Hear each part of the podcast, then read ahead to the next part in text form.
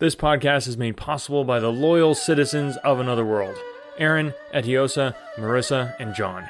Thank you guys so much. If you want to join the ranks of loyal citizens of Another World, you can just go to anchor.fm slash Another World Audiobooks and click on support this podcast. Alrighty, on to chapter 8 of The Hound of the Baskervilles. Hope you guys are enjoying the podcast so far. Uh, and yeah, and assuming if you are still listening, then you probably are, since this is chapter 8 of the book already. Oh man, flying by. Uh, love, loving this book so far. Hope you guys are too. Uh, make sure to get in touch with me if you have a suggestion for uh, the next book that we do. Uh, you have some options out there that I'm super excited about. I'll be bringing those to you. So thanks for everybody who's getting in touch and, and supporting the podcast. It makes all the difference in the world. So now, without further ado, I give you chapter 8 of The Hound of the Baskervilles. Chapter 8 First Report of Dr. Watson. From this point onward, I will follow the course of events by transcribing my own letters to Mr. Sherlock Holmes, which lie before me on the table. One page is missing, but otherwise they are exactly as written, and show my feelings and suspicions of the moment more accurately than my memory, clear as it is upon these tragic events, can possibly do. Baskerville Hall, October 13th. My dear Holmes, my previous letters and telegrams have kept you pretty well up to date as to all that has occurred in this most god-forsaken corner of the world. The longer one stays here, the more does the spirit of the moor sink into one's soul, its vastness, and also its grim charm. When you are once out upon its bosom, you have left all traces of modern England behind you. But, on the other hand, you are conscious everywhere of the homes and the work of the prehistoric people. On all sides of you as you walk are the houses of these forgotten folk, with their graves and the huge monoliths which are supposed to have marked their temples. As you look at their grey stone huts against the scarred hillsides, you leave your own age behind you, and if you were to see a skin-clad, hairy man crawl out from the low door, fitting a flint-tipped arrow on the string of his bow, you would feel that his presence there was more natural than your own. The strange thing is that they should have lived so thickly on what must have been most unfruitful soil. I am no antiquarian, but I could imagine that they were some unwarlike and harried race who were forced to accept that which none other would occupy. All this, however, is foreign to the mission on which you sent me, and will probably be very uninteresting to your severely practical mind. I can still remember your complete indifference as to whether the sun moved round the earth, or the earth round the sun. Let me therefore return to the facts concerning Sir Henry Baskerville. If you have not had any report within the last few days, it is because up to today there was nothing of importance to relate. Then a very surprising circumstance occurred, which I shall tell you in due course. But first of all, I must keep you in touch with some of the other factors in the situation. One of these, concerning which I have said little, is the escaped convict upon the moor. There is strong reason now to believe that he has got right away, which is a considerable relief to the lonely householders of this district. A fortnight has passed since his flight, during which he has not been seen and nothing has been heard of him. It is surely inconceivable that he could have held out upon the moor during all that time. Of course, so far as his concealment goes, there is no difficulty at all. Any one of these stone huts would give him a hiding place, but there is nothing to eat unless he were to catch and slaughter one of the moor sheep. We think, therefore, that he has gone, and the outlying farmers sleep the better in consequence. We are four able-bodied men in this household, so that we could take good care of ourselves, but I confess that I have had uneasy moments when I have thought of the Stapletons. They live miles from any help, there are one maid, an old manservant, the sister, and the brother, the latter not a very strong man. They would be helpless in the hands of a desperate fellow like this Notting Hill criminal, if he could once effect an entrance. Both Sir Henry and I were concerned at their situation, and it was suggested that Perkins the groom should go over to sleep there, but Stapleton would not hear of it. The fact is that our friend, the baronet, begins to display a considerable interest in our fair neighbour. It is not to be wondered at, for time hangs heavily in this lonely spot to an active man like him, and she is a very fascinating and beautiful woman. There is something tropical and exotic about her which forms a singular contrast to her cool and unemotional brother. Yet he also gives the idea of hidden fires. He has certainly a very marked influence over her, for I have seen her continually glance at him as she talked, as if seeking approbation for what she said. I trust that he is kind to her. There is a dry glitter in his eyes, and a firm set of his thin lips, which goes with a positive and possibly a harsh nature. You would find him an interesting study. He came over to call upon Baskerville on that first day, and the very next morning he took us both to show us the spot where the legend of the wicked Hugo is supposed to have had its origin.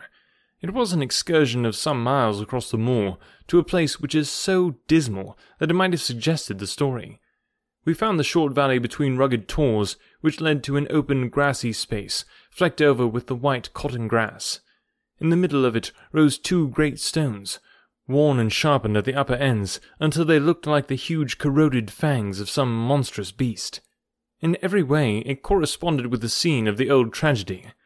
Sir Henry was much interested, and asked Stapleton more than once whether he did really believe in the possibility of the interference of the supernatural in the affairs of men. He spoke lightly, but it was evidence that he was very much in earnest.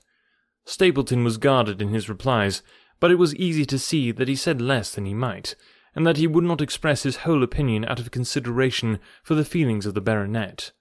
He told us of similar cases, where families had suffered from some evil influence, and he left us with the impression that he shared the popular view upon the matter.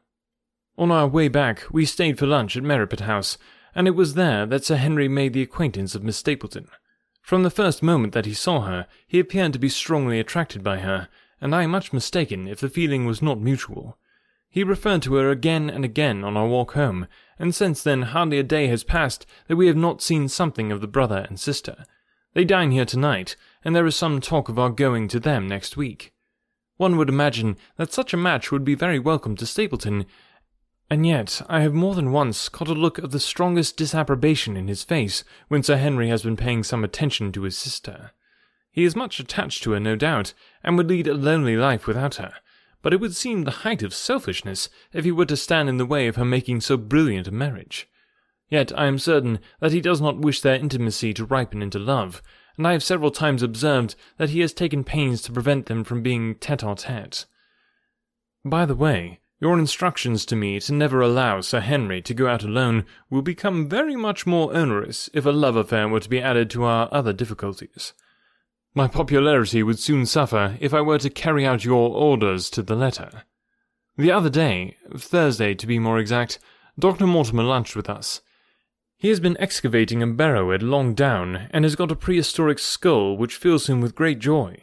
Never was there such a single-minded enthusiast as he. The Stapletons came in afterwards, and the good doctor took us all to the yew alley at Sir Henry's request, to show us exactly how everything occurred upon that fatal night. It is a long, dismal walk, the yew alley, between two high walls of clipped hedge and a narrow band of grass upon either side. At the far end is an old tumble-down summer house. Halfway down is the moor gate, where the old gentleman left his cigar ash. It is a white wooden gate with a latch.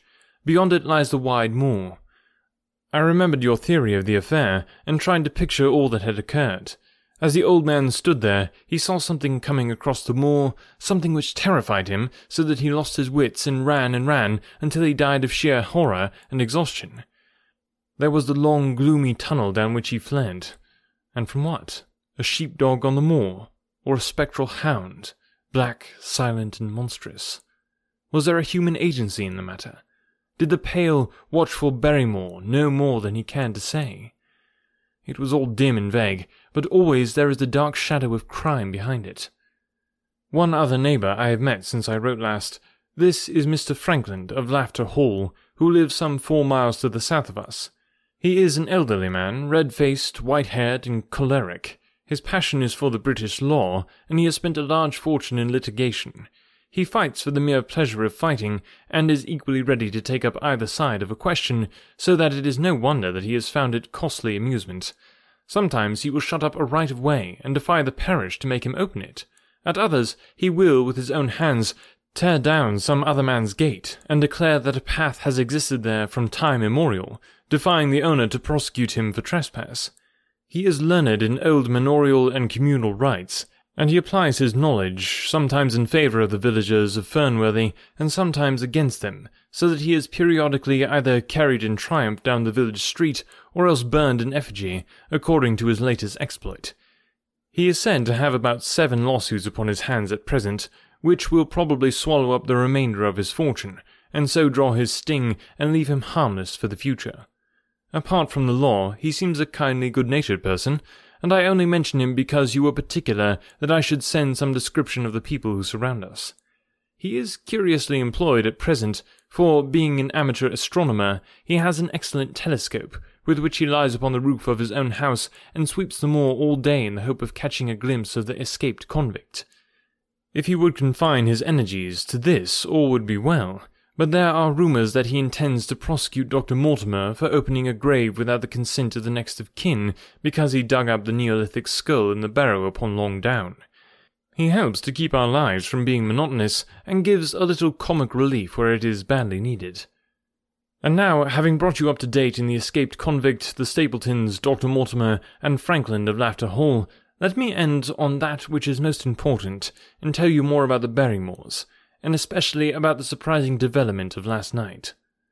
First of all, about the test telegram which you sent from London in order to make sure that Barrymore was really here.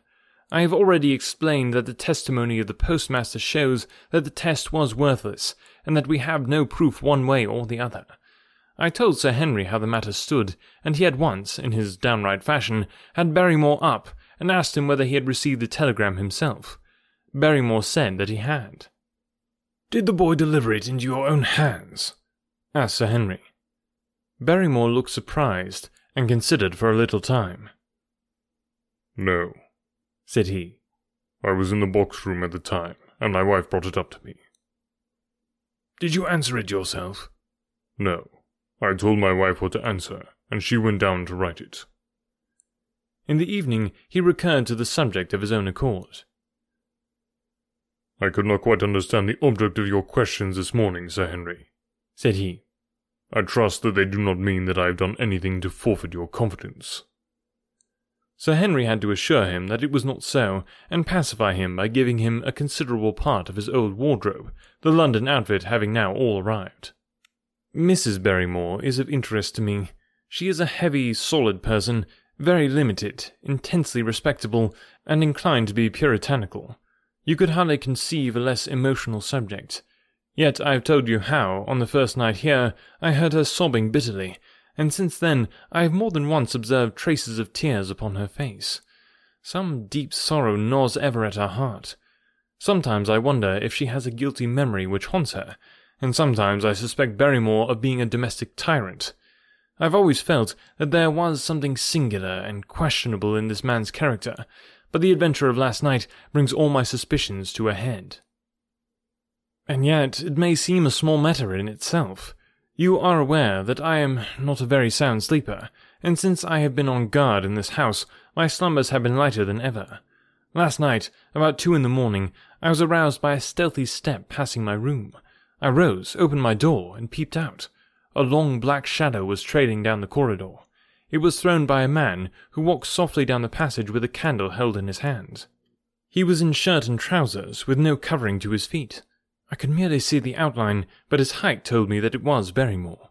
He walked very slowly and circumspectly, and there was something indescribably guilty and furtive in his whole appearance.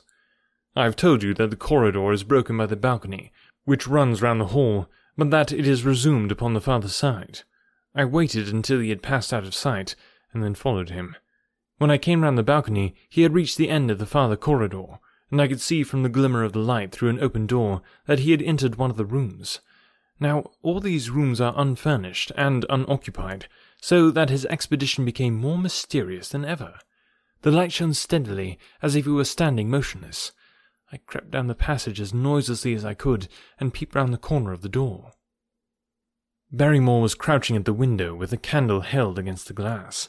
His profile was half turned towards me, and his face seemed to be rigid with expectation as he stared out into the blackness of the moor. For some minutes he stood watching intently.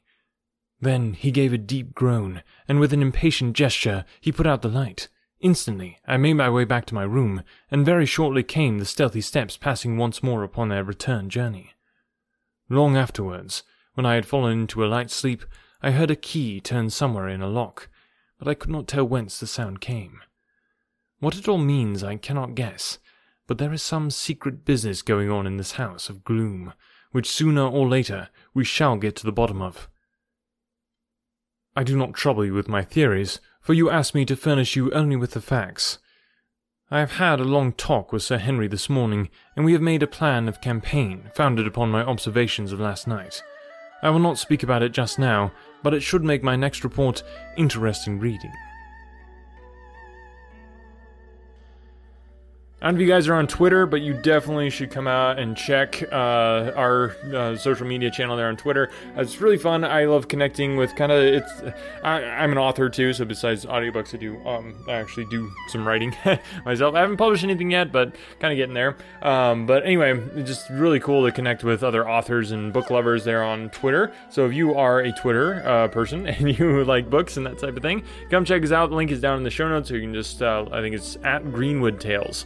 So I couldn't get Another World, unfortunately, on Twitter. But we're at Greenwood Tales, so come check us out there on Twitter and get cool uh, art uh, images to put out about the show and that type of thing, and uh, notifications anytime a new episode drops. So thanks for listening, uh, and I just you know want to say thank you again for helping me grow the show. Word of mouth is the best way. I know there's all kinds of things you can do to market a podcast, but honestly, um, I don't have the time to really put into that. Um, I'm just struggling here to get episodes out, so that's kind of my main focus. But you guys are the absolute best marketing that anybody could ever hope for when it comes to a podcast. So thanks thanks for sharing, just telling other people that you know. That makes a huge difference. So, anyway, hope you guys have a great week, and we'll catch you with chapter 9 here next week. When you need mealtime inspiration, it's worth shopping Kroger, where you'll find over 30,000 mouthwatering choices that excite your inner foodie. And no matter what tasty choice you make, you'll enjoy our everyday low prices, plus extra ways to save, like digital coupons worth over $600 each week. You can also save up to $1 off per gallon at the pump with fuel points. More savings and more inspiring flavors make shopping Kroger worth it every time. Kroger, fresh for everyone. Fuel restrictions apply. When I was in school, I absolutely hated writing. It wasn't until I was a bit older that I came to understand the power of words. If you're a business owner, you understand that power too. A business blog, when done right, can drive sales, increase revenue, and get you more customers. But as a business owner, you probably don't have the time to do all that writing. Plus, if you're not a copywriter by trade, you might feel like you're just kind of throwing words out there and they're not actually accomplishing anything. The good news is, there's a simple solution. Check it out. I call it the ultimate blog post checklist for businesses with online stores. This checklist will allow you to write better, more effective articles that convert readers into buyers. It's full of easy to follow examples to get your creativity flowing based on experience of nearly a million words written, and best of all, it's effective on any type of article in any industry or niche. I've successfully used this exact checklist on topics from pool table reviews to investment advice. Tired of spending tons of time writing stuff that doesn't convert? This checklist will change that by giving you highly effective blog posts and articles that transform readers into paying customers. Go to invicta.enterprises slash free checklist and start saving time and transforming your writing now. That's invicta.enterprises slash free checklist podcast.